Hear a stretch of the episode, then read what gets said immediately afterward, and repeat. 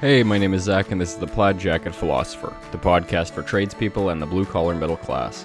I'm hoping to punch a few holes in the stereotypes that surround blue collar workers and hopefully share a lot of the stories behind how we got into our line of work and the honest joy you can get from working outside of the office space. The plan is to mix in interviews as well as some solo stories from job sites, fatherhood, and personal experiences that led me to where I am today. Some will be funny, some will be personal, but hopefully any and all content here can help broaden what your opinion is of the blue collar middle class.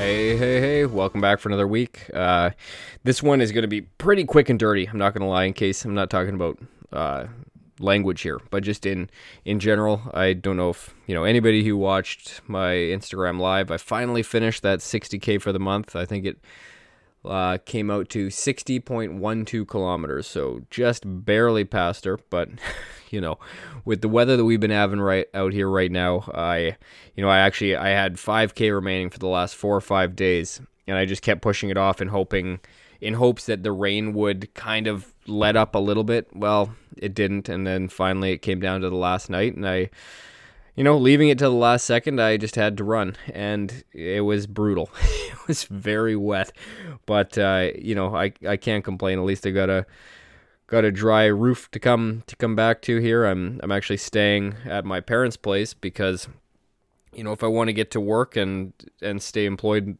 right now, I, I have no path back and forth for work, so I'm staying on this side of the new or the maybe not the new, but the refounded uh, Sumas Lake that's in the middle of you know between my house and my my work typically speaking. So anyway i'm out here. I'm extremely grateful and thankful to have a place to do this from to still work.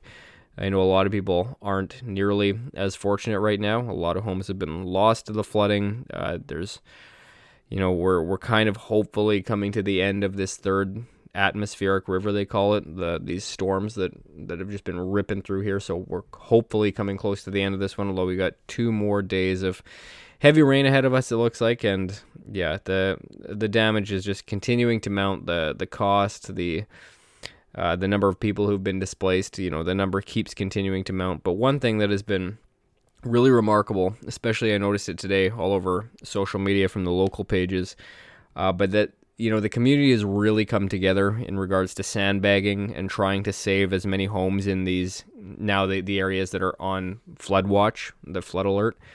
Uh, it's been pretty amazing. Like, you know, the mayor was out there to, you know, the teenagers from the local BCHL hockey team, they were out there, you know, to little old ladies. Like, everybody was just outside working together for the greater good. And it's been pretty remarkable to watch, especially after that first kind of wave of, you know, panic and just people going nuts. Like we still have limits right now on fuel consumption as well as well fuel purchases anyway for your vehicles. And you know like I don't think everything is fully restocked in grocery stores or whatever but we're we're making do right? People the panic has kind of subsided a little bit which is nice. People are starting to think a little bit more rationally again. Praise god. So you know overall uh you know the uh, the mother nature situation isn't looking too hot, but people seem to be coming together a lot better now, which is very very you know uplifting. I'm I'm excited about it. I'm happy to see it. And anyway, so that's kind of enough of the overall situation here and why I'm again not at home kind of on the road trying to figure things out here at least you know at least my wife and i we we met we dated we were married and i was still working out of town so mind you, we didn't have four kids at the time, so it's a completely different animal for for her at the house right now. But you know, at least she's used to to the idea of me not being around all the time. So you know, these five day the work weeks are you know they're they're manageable anyway. And I know there's a lot of people out there who have a a lot worse, a lot crazier schedule. So I really have nothing to complain about. But Anyway, so the one personal aspect that sucks about all this is I haven't had that physical aggression, that vent, that blow off valve that I I find that I need because now with this flooding, you know, when I get home, I'm stuck there until, you know, one of the highways open up and I can take the multiple hour drive that should normally take me 45 minutes anyway to come back onto this side of the, the newly formed lake. But uh, I haven't been able to get out to hockey for the last three weeks now, and it is driving me insane. like, you know, maybe I should have switched up my mindset when it came to running, found some way to make it more competitive against myself, but I uh, it, it doesn't match to you know playing a contact sport, getting out onto the rink and you know just competing against people. I love that. It's a it's a good way to kind of like I said, blow off some steam, blow off some aggression, get competitive for something, and it's uh, so that that I've been missing. I definitely feel some pent up aggression, stress, whatever it is. I mean, I'm sure obviously the the flood and just everything going on nowadays doesn't doesn't help it much, but you know, whatever. It is what it is. And uh, hopefully I can let it out in this podcast a little bit. Now, speaking of, you know, a blow off valve, something to release some of the stress. Uh, this episode, you know, there, it, there's a few things have just been you know, bugging me. Uh, some stuff has been hitting pretty close to home recently with uh, some health issues in the family. So a lot of this stuff is kind of just coming from personal shite that's kind of hitting the fan lately. And, you know, some of the stuff. all right, so I'll just lay it all out. So I recently, I have a my grandpa has been in the hospital and it's you know it's pretty serious i mean he's an 86 year old man dealing with blood infections multiple different bacterial in there and so you know as soon as as soon as you hear that happened at 86 like that's uh, it's a cause for concern right? He was very weak uh, you know just a whole slew of different symptoms. And you know like it was it was stressful obviously right? It was stressful for the whole family. So what happens here anyway and this is just kind of getting into some of the hypocrisy of stuff going on right now but when he was in the emergency wing of the hospital the only rule for that section of the hospital is you have to wear a mask. All right, perfectly fine. I have no problem at all with that, right? So going in, uh, and it was one person at a time to visit him. Sure, again, fair enough. You know, so I can go up visit him. We had a, I had a good hour long visit with him. It was it was great. Uh, so then after that, now he's been moved into a permanent room. And at this point now, in order to get into the rest of the hospital outside of emergency wing, uh, you need to have a vaccine passport. Uh, you know, there is no clearances for having a negative rapid test, a negative PCR test, anything like that. So it's not actually screening for COVID at all. Nobody has to screen for it. Just if you have that green check mark, you're allowed in. Now, for me, I I didn't end up having to call the hotline. Like I saw him right before when he was in uh, emergency, and then I went home for the weekend, and then in coming back out, you know, at this point, my a couple of my siblings, my sisters had, you know, tried to go see him. They didn't realize that these rules were in place. They didn't they didn't know, so they went up to the hospital, were confronted, and said, "Oh, sorry, you can't see him now. He's in a different wing of the hospital." So they, you know, they asked for phone numbers. They asked for, you know, who they could take it up the the chain of command, just to kind of get an answer to see if, you know, like what are the rules here. And basically, the way the rules were broken down was that they said, "Yeah, that's that's our policy," uh, and again, that was quoted a number of times over. Apparently, was this is our policy. There's nothing I can do about it. Uh, and then basically, what was said is that if he gets terminal, if he moves, if his condition worsens significantly, then you will be allowed to see him, regardless of vaccination status. Which, again, you know, uh, it doesn't it doesn't make any sense to me. And also that that determination of what constitutes getting worse is completely arbitrary and it's left up to the attending physician uh, from what i can tell to the nurses to whoever really is in charge and is overseeing his case. Now where that comes into an issue and you know what the the argument that my sisters brought up was that well you know what does this classify as? Like is it when he loses consciousness? Is if he if he goes into a coma like then we're allowed to see him? When he's unconscious we can't actually have a face-to-face discussion or you know a, a visiting with him. And they said you know again sorry that's our policy. It's out of our hands. We'll contact you if if his condition worsens. And this is crazy right? Because again like i'm allowed in the other wing of the hospital or they're allowed in the other wing of the hospital being unvaccinated. But and they my one sister had uh you know she had an up-to-date pcr test from i think her symptom or her sorry her uh the whatever her clear bill of health came in less than 24 hours previous to that but that wasn't accepted my other sister said i'll take a rapid test whatever it takes i, I can come in here and i can i can prove that i'm healthy that i don't have it and they said no it doesn't matter and she so she brought up the same question of well you know how do you know that these vaccinated people coming in aren't carrying COVID. She said, "Well, you know, that's just policy. There's nothing I can do." And like, you know, it, it's to me, it is crazy. Like I was in in the emergency room, and in the emergency room, they've got this little broom closet with a couple of windows that's titled COVID or suspected COVID or something like that. So, you know, that we can probably fit six people in there. I don't know how many people are coming into emergency with COVID right now. I would imagine uh, there's more than the six that are able to fit into this little broom closet. And so, you know, I'm in there in the waiting room with COVID. Like nobody in there is it needs to be, you know, vaccinated. There's nothing like that wing of the hospital you're allowed to be in, probably the most dangerous, I would imagine.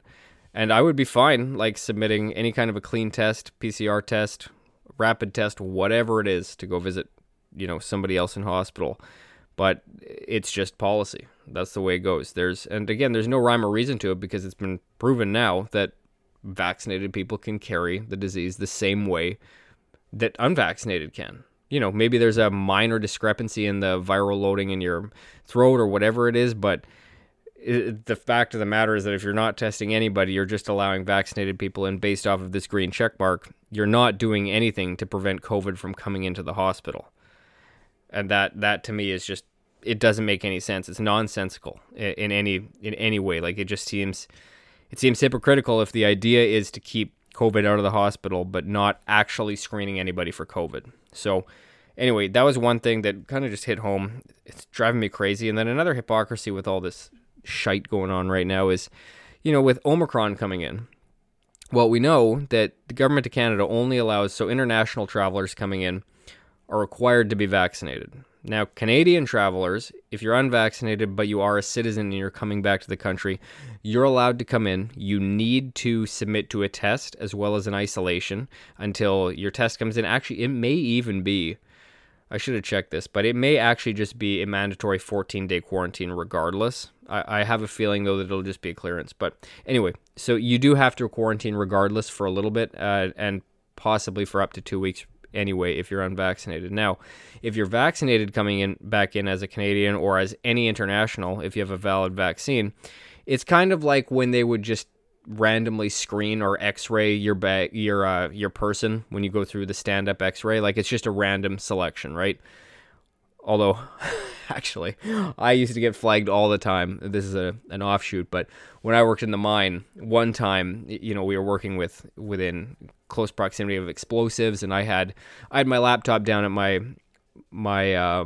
my mine site, the, my office there.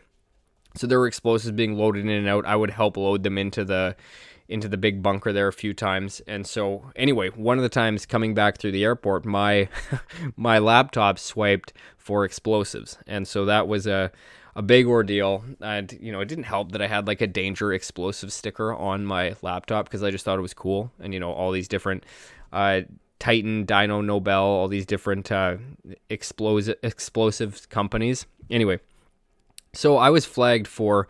It felt like probably five years. I think going through an airport every single time I'd go through there, I would get everything swiped down and I would get the full stand up x ray. And I used to fly every two weeks in and out for work. So but then it also extended to you know I, I know I flew on a few trips during that time too and every every time it didn't matter there must have been a note attached to my account because anytime I would fly anywhere it was a full body stick scan and a full swipe of everything in my bag just for you know well it was obviously my fault I had a bit of explosives on my laptop at one point so Anyway, so that's a, a long offshoot. But what I was getting at is that it's like that screening. When you're coming back into the country, if you're vaccinated, you it's a lottery system. So, you know, I don't know what percentage of people it is. Um, let's say if it's anything like the x ray, is probably one in every 10 people, 10 to 15 people, whatever it is. So let's maybe it's more than that. I don't know. You know, that's maybe that's on the low side. I have no idea.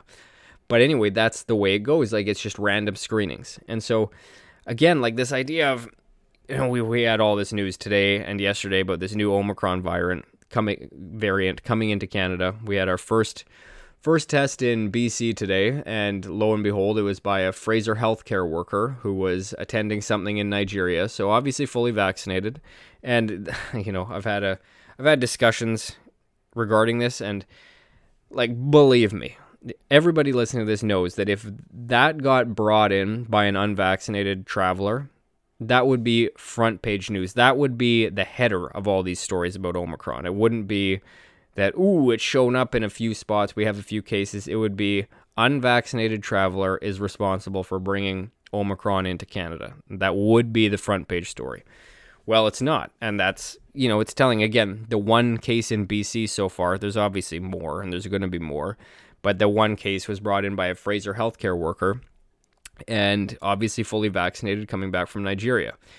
Now, this somehow, somehow again, is being spun on the unvaccinated people and now further restrictions on unvaccinated, which, again, it, the hypocrisy here is nuts because we know that okay so again with only the only people who are unvaccinated allowed to land in Canada are Canadian citizens permanent residents. And so let's say I can't imagine how many of them are still out of the country or were able to get out of the country and are now coming back. Let's say a conservative number the incoming people to Canada. So that's all the internationals and the Canadian citizens coming back. Let's say conservatively that 90% of them are vaccinated. You know, I would bet that that number is higher than that. Probably 95, 96% of people coming in are fully vaccinated, especially considering all internationals require it, right? So let's say 90% though. How can you blame this on unvaccinated people when unvaccinated people by and large are not allowed to travel? It makes no sense. It's a it's again, it's it's nonsensical.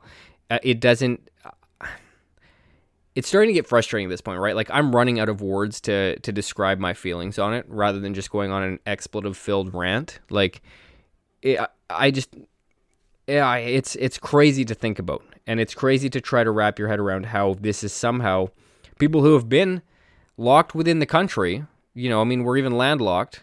Like, luckily, with the floods going on, actually, one of the only routes around right now is through the states, and then you have to come back up out east.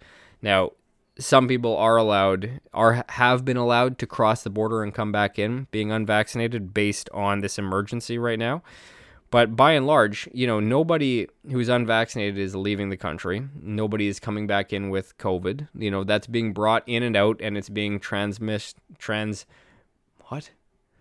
Transmissioned? No i'm i'm losing my mind here tonight but it's being transferred around the world by vaccinated travelers but you know, somehow, and then, you know, Moderna comes out today saying that they don't expect their their vaccine to be very effective against Omicron.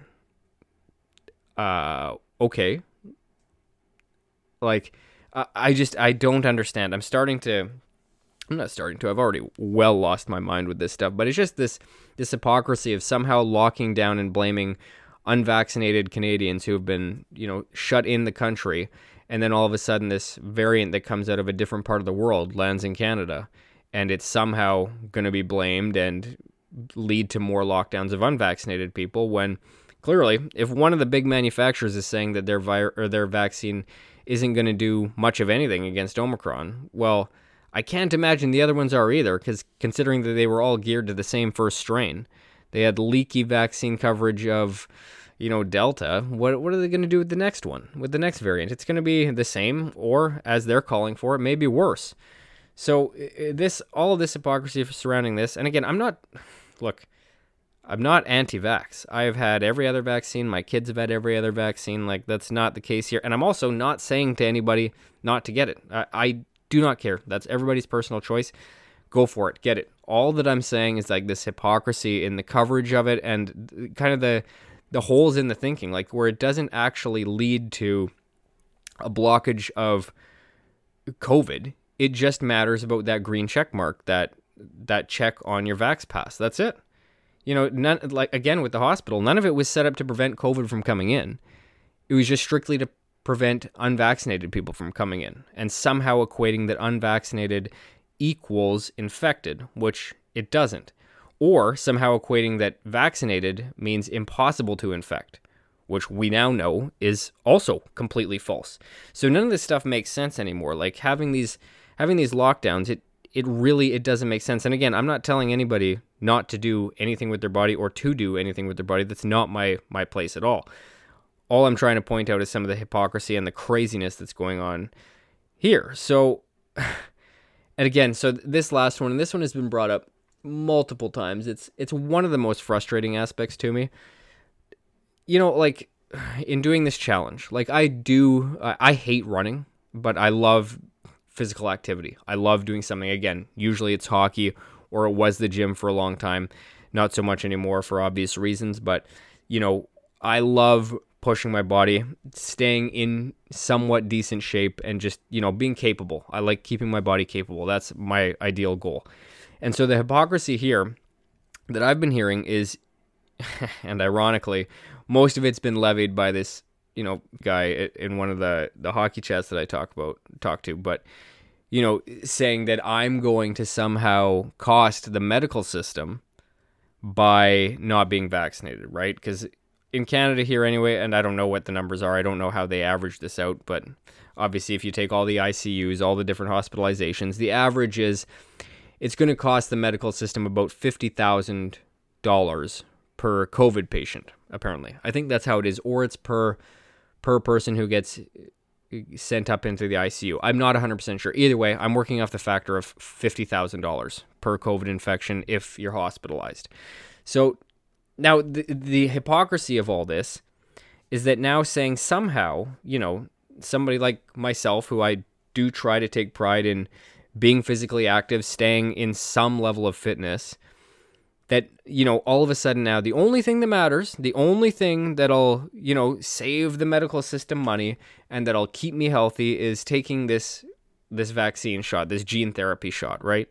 That's the only way that I can be healthy and that I can lower the toll and the expense on the medical system. Meanwhile, disregarding the fact that for the past 32 years, I've lived a relatively healthy lifestyle. I try to maintain that. I try to upkeep that level of fitness and just being a healthy human. Like, I, I enjoy life. I like being capable of doing whatever it is that's out there, right?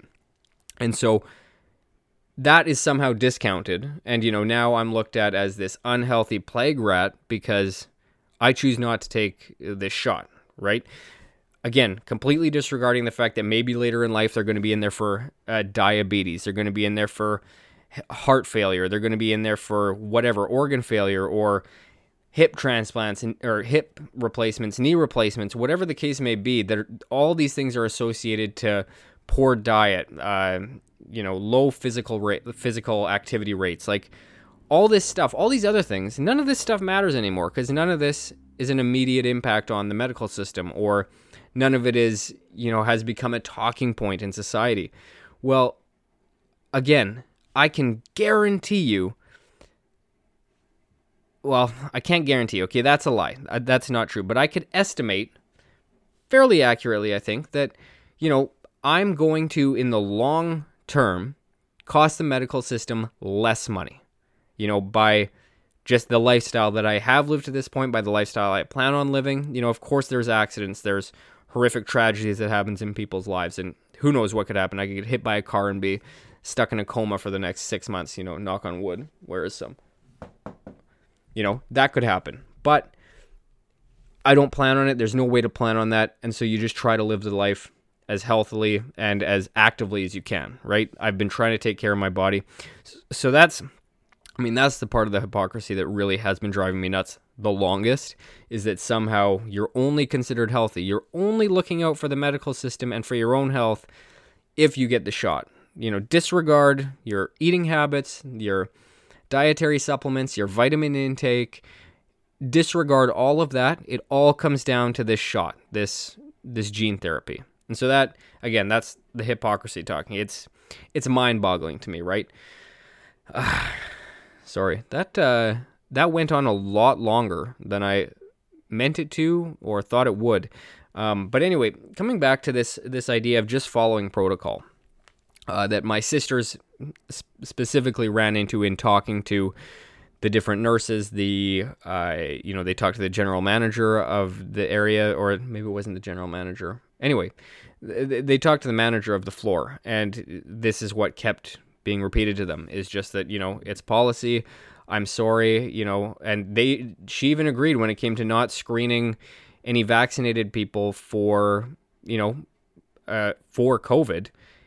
It didn't really make a ton of sense or the fact that you know, my sister's negative COVID test uh, didn't allow her entry either. You know, there was a little bit of a like, you know, my sister said that the nurse did sound perplexed a little bit and did express sympathy regarding that. So that I mean that's good to hear. But but the idea that the other thing that I want to talk about talk about and really it was the main thing was, you know, uh, leadership, for example, because to me and and you know everybody can be a leader. Like you don't have to be in the top dog position, the CEO or a general manager or even a manager at your job to be a leader, right? Like that's it doesn't take that to be a leader. You, you it it's not necessarily a title specific thing. You can lead your family, you can lead, you know, your friends, you can lead even your coworkers. Even if you aren't, you know, above them, maybe you're, you know, in the in the company hierarchy, but maybe you're maybe you're more I don't know, you have more experience. Whatever the case may be, like you can help guide people, lead people. So this doesn't this doesn't spec- specify to your job title. But what I was going to say here is, you know, this this whole I'm just following protocol, it's been destroyed as a legal basis in history. And, you know, it's a great crutch to anybody denying like your basic moral obligations. You know, especially in the face of utter idiocracy, like in this specific case and again, like I, you know, I know I'm harping and complaining quite a bit this week, but this is almost like an airing of grievances episode. Like I said, I need a physical outlet. I need something competitive to kind of blow off steam. And so this week, I'm just putting it into the podcast. So sorry. But this whole idea of, you know, I'm just following protocol, like to me, it doesn't matter. Like, you know, the, the, provincial health order isn't the one that's barring me from seeing my sick family member, my sick, extremely elderly family member. It's you. You know, this is your call. You could tell me, oh no, that's all right. Submit your negative COVID test. Let me look at it. And you're good to go. You're good to see him. Just stay masked up, do whatever, whatever other safety protocol they want. You know, and that is something to keep in mind at any level of anything. You know, like what's something that I've thought about before that, or that I've seen even, you know, even at McDonald's or Tim Hortons or something where somebody's getting coffee and some guy comes up and he's five cents short on his change or whatever. And you know how many times you just see, and I've actually seen it both ways, but some ways where the person working the till will take the coffee back and they say, no, sorry, you don't have enough. Here's your change back. But then other times people are like, ah, you know what? Don't worry about it. You know, just take it. Have a good day. And, you know, like that little it's those little things, right? Those little things where you're willing to step out of the protocol, if you want to call it that, and just say, you know what? Yeah, this is all right. Go for it. Go for it. You can make that decision. You know, you don't have to go up to up the chain of command to every single level and then say, you know, is this okay? Can I do it this time? Like sometimes you're that you're that final, you know, you're that you're the blockade. You're the blockage. You're the person who actually gets to make the decision. It doesn't, you can't just pass the buck on up the chain of command. It doesn't work that way. Like, and again, I know that I may be making a hyperbolic comparison here, but with the Nuremberg trials following World War II, like, this was blown apart that I was just following orders. Uh, like, no, you had a moral obligation as a human being to say no at some point, to say no at any of these different points. Like you can't just say that I was following orders and that's that's no longer a defensible position. And that's something that again, I don't I'm not trying to be hyperbolic, but you know, what, stuff like that there there are comparisons to me anyway, as far as because I'm obsessed with history. I like reading about World War II history. Anything in the 20th century is fascinating to me. And to see certain cycles seeming to be repeated in some areas, it's just you know, it's it's wild to me. But anyway, so that's that's the one thing. Another thing is like, you know, I even look at on a federal level. You know, leaders should be able to communicate. Um, for example, Trudy, Trudeau in our country. I don't think, and you know, I I just think of it on smaller scales. So I understand that a country is much different, but on smaller scales, mandates have never worked. Uh, you know, impositions, imposing your will on people has never worked. That's not how a good job works. That's not how a good project goes. You know, you can't you can't impose your will on people.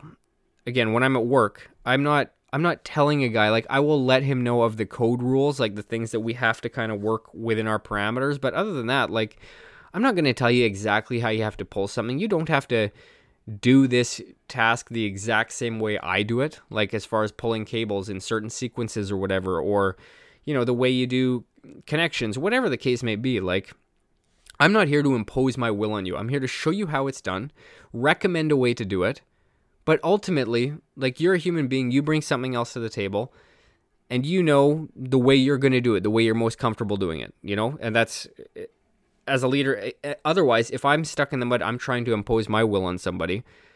You know, all it does is it slows down the whole job. It creates animosity. There's distrust. Like, you know, if I if I don't trust a coworker or you know a subordinate to do the job pr- properly, but he can do it in his own way, then you know that's just sowing distrust between us too. Because if I don't trust him to do a task, you know that's just going to grow animosity between us, and it's it's a not a good working relationship. Well, it's the same way now with everything. Like you see these divisions getting deeper and deeper and deeper in society, and it's all coming down from a the way Trudeau talks, you know, to the general population of Canada, specifically anybody who's unvaccinated. Like you can really hear the vitriol in his voice and just in his wording and the way everything is going, right? And this division is going deep. Like deep deep, which is, you know, it's frustrating, it's sad, it's disheartening to watch. Like, you know, even within families, like we're trying to plan Christmas dinners and, you know, there's uh there's definitely some fracturing going on between the extended family and I you know, I don't know. Like eh, to me at this point I'm I'm rather pessimistic that those relationships will ever be rebuilt.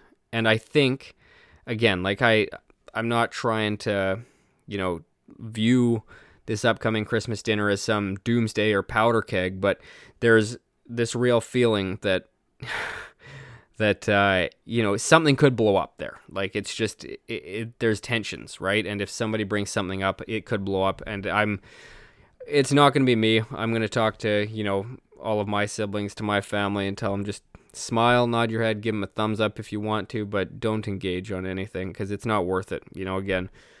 I don't know how many more Christmases my grandpa's got left. Sorry, this episode has turned into a freaking verbal diary, which I did not mean it to be. That wasn't verbal diarrhea, although it is that as well. Again, I just haven't had. Uh, it's been like three or four weeks now, but I just haven't had uh, a spot to really write to get things set up. And now with with being displaced and staying at my parents' place and all this other shite, it's uh, it's just I haven't been able to to really plan or read or do my normal thing that I had been able to upkeep for the last year plus.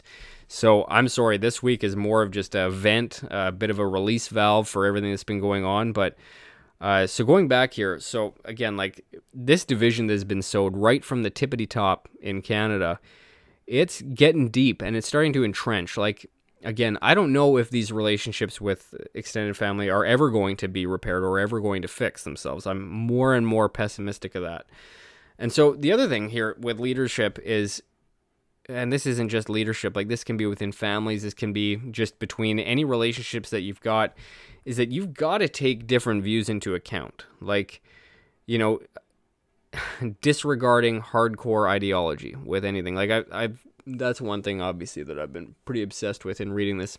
You know the black book of communism just other things. Is just the the treachery and the just the danger associated with hardcore ideology and of splitting people into us versus them. And you know everything is a binary. Everything is black and white good and evil and there's no gray anywhere. And i mean let's face it there is so much gray when it comes to life when it comes to relationships it comes to just about anything. Like there is gray in every aspect of life and we need to realize that. And you know not everybody's just good or evil I've mentioned it so many times, but you know Solzhenitsyn's quote about how the line between good and evil runs through the heart of every man. That's paraphrased. I don't think I got it 100% correct, but the gist is there.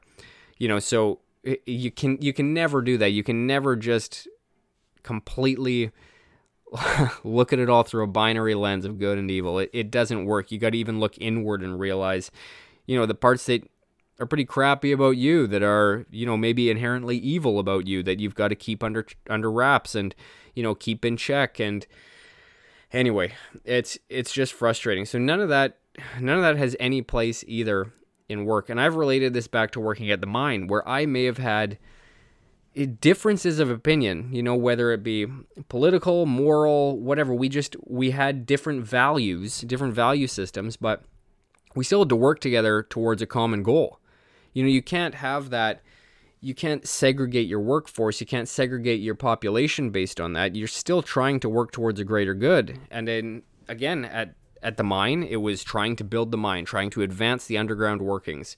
And it didn't matter what anybody believed, what your political leanings were, what you valued in life, what what your religion was, whatever it was, it did not matter. Because we had a goal. We could put everything aside, we could cooperate, we could work together to move forward with that common goal, to to find some common ground and there bond around that. That was it. And we've lost that. like seriously, we've lost that from what I can tell. I you know, there's some spots that are still upkeeping it a little bit. And, you know, look, I'm also pretty aware that I could be following into a little bit of, or falling into a little bit of confirmation bias when it comes to just sources that I'm reading, opinions that I'm seeing. Because, I mean, yeah, I mean, actually, I think it was, yeah, Rogan just had Tristan Harris on, who uh, is of the oh the social dilemma fame he is one of the guys involved in that and so you know th- this kind of got me thinking about that but uh, it's something I'm going to kind of look into, try to make sure that I'm not being swayed too much that way in one direction. But again, it's really hard to avoid. It's uh, it's tough to notice sometimes that falling into that confirmation ballot bias. But it's something I'm going to try to analyze in my own life. Anyway, that's uh, yeah. So leadership taking different views into account and really trying to work together for a common goal. There is no room for ideology or differences there. Like you you've got to work with everybody. You've got to realize that people are going to value different things. They're going to have different opinions. But that's fine. You can still find common ground and common goals to work towards. And that's, you know, whatever that may be. And what's interesting now again like in facing this adversity, like especially when it comes to the vaccine passport, again, there's there's a lot of gray area. Like I you know what i again if anybody wants it to they take it for their personal health or because they really do believe that this is the best thing i have zero problem with that at all like i just think everybody should have that opinion or eh, everybody should have that choice. And uh, to me like again you can do whatever you want with your own body. Perfectly fine. Perfectly fine. It's where i have a problem is if it's imposed on anybody else. Now eh, kind of the further you go into this it, the more I don't know. It's uh, I don't want to call it courage because it sounds self-serving, and I don't mean that to be the case at all. Because I don't. Again, I've talked about it before. Maybe I'm in the most cowardly position possible, while everybody taking this vaccine is getting us closer to herd immunity, while I'm sitting on the sidelines because, you know, for whatever, for my own personal reasons, I just I'm not taking it. And again, that has to do with having gotten COVID, so I'm not, again, anyway, my own personal reasons, but maybe I'm taking the cowardly way out by just sitting on the sidelines and letting everybody else get to that herd immunity, which again, that number keeps moving up to from 70% to 80%. Now I think it's at 90%. You know, in, in another couple months, it'll be at 100%. We all know this. So, anyway, um, but you know, there I'm starting to see you do see where people's belief systems kind of are on this, right? Like where the people who really do believe in the idea of bodily autonomy, which is kind of my core anchoring belief, I think, in all of this. Uh, that that's what I can determine anyway up to this point. But you know, and then there's, uh, but again, there's gray areas because I can understand people when they're faced with adversity, when they're going to lose their job if they don't do this. I can understand that mentality and that stress if you're trying to you know, provide for your family and you can't unless you comply with this. Like that's something that I have a lot of sympathy for. What I what I am what I find infuriating, and I had this discussion actually on a job a couple weeks ago now. There's a guy who was pretty pretty outspoken before uh, about the vaccine and about the mandates all this stuff and you know we kind of we would talk about it a little bit peripherally at work he was uh he's a different trade than i but we would we meet up on jobs every once in a while. So you know we were just talking. I said oh you know have you have you been asked much at clients houses about your vaccine status or whatever? He's like oh you know not too much anymore but uh, I did get vaccinated because you know I wanted to go to concerts with my friends, and they were bugging me about it that I wouldn't. I'd be the only one not able to go to concerts, and like I've got other friends um, who got it because they want to go to a bar or they want to go to a club or you know whatever that case may be. And to me, that's that's a joke. Like that's just crumbling. You know that to me you don't have any principles at that point, right? Like if that's if that's the straw that's going to break your back over this, that's pathetic. Like again, if you're doing it for your health purposes, you do think it's the best thing for anybody, all the power to you. But if you if you have openly talked about, or if you do believe that nobody should be able to tell you what you do with your body, but then it's like, ooh, but at the same time, I really want to have that pint with buddies, or, ah, uh, yeah, but my favorite band is coming through town. Like, it's a joke. It is a, it's a joke. And anyway, like even with like you know what drives me nuts is seeing on the calendar all the time all these different comedians coming through because my wife and I we tend to go to a lot of stand-up shows like especially any of the big comedians coming through or we even see you know some of the smaller ones local ones but uh, not being able to go to comedy shows has really uh, been a kick in the beats for the last again you know 18 months but it's really ramped up the last six to eight months as you know as the restrictions shifted only to the unvaccinated. So that's been tough. Uh, you know, I'm not going to lie. And again, uh, not being able to go into this wing to see my grandpa has been tough. Like, luckily, what kind of alleviated that is finding out that he is starting to improve. He is going to be released in a few days.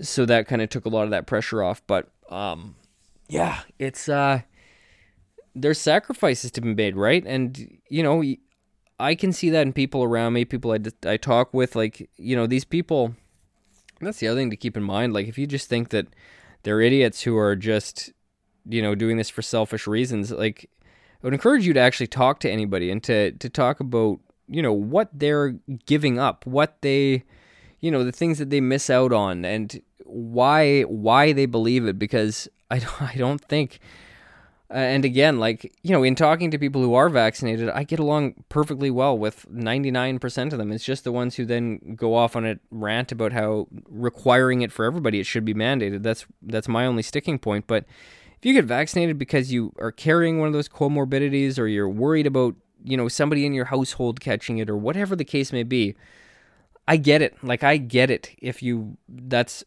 100% I understand that. It's just, you know, just understand why some people may not want to at the same time. So, sorry, this episode, excuse me, has been entirely a diary pretty much. So, I apologize to any of you guys, especially you new listeners. Maybe listen back a few episodes, although, you know, lately, uh, COVID's been in and around a lot of these. So, anyway, um, yeah, thanks for listening this week. It's been a weird one. Again, I hope to get everything kind of settled down with this flooding dissipates a little bit. I've almost got my office redone and ready at the house, so but because of this stuff, I haven't been able to work on it every night. So it's almost done though, and then I, everything can go back to normal, and I can feel like a, a somewhat normal amateur podcaster again. At least I'll have my my home space set up. Uh, so last notes here was you know anything with any of these extremes and i think you know we see it more in the states right? Because it's a little bit more i don't know the the politics seems to be ramped up a little bit but this this snapback of a, of political extremes like it's so evident. It's so evident anytime anything starts to really swing one direction like either it goes fully overboard or it snaps back with a vengeance. So keep that all in mind too you know especially this argument around you know, bodily autonomy. And if you want to pass laws regarding that and, you know, saying that, you know, you can be told what goes in your body or, you know, what you can do with your body, uh, these, the, the political kind of arena can snap back real fast as a kind of counter reaction or an overreaction to what has happened. And, you know, you look back to, I can't remember exactly what it was, but I remember seeing this news article about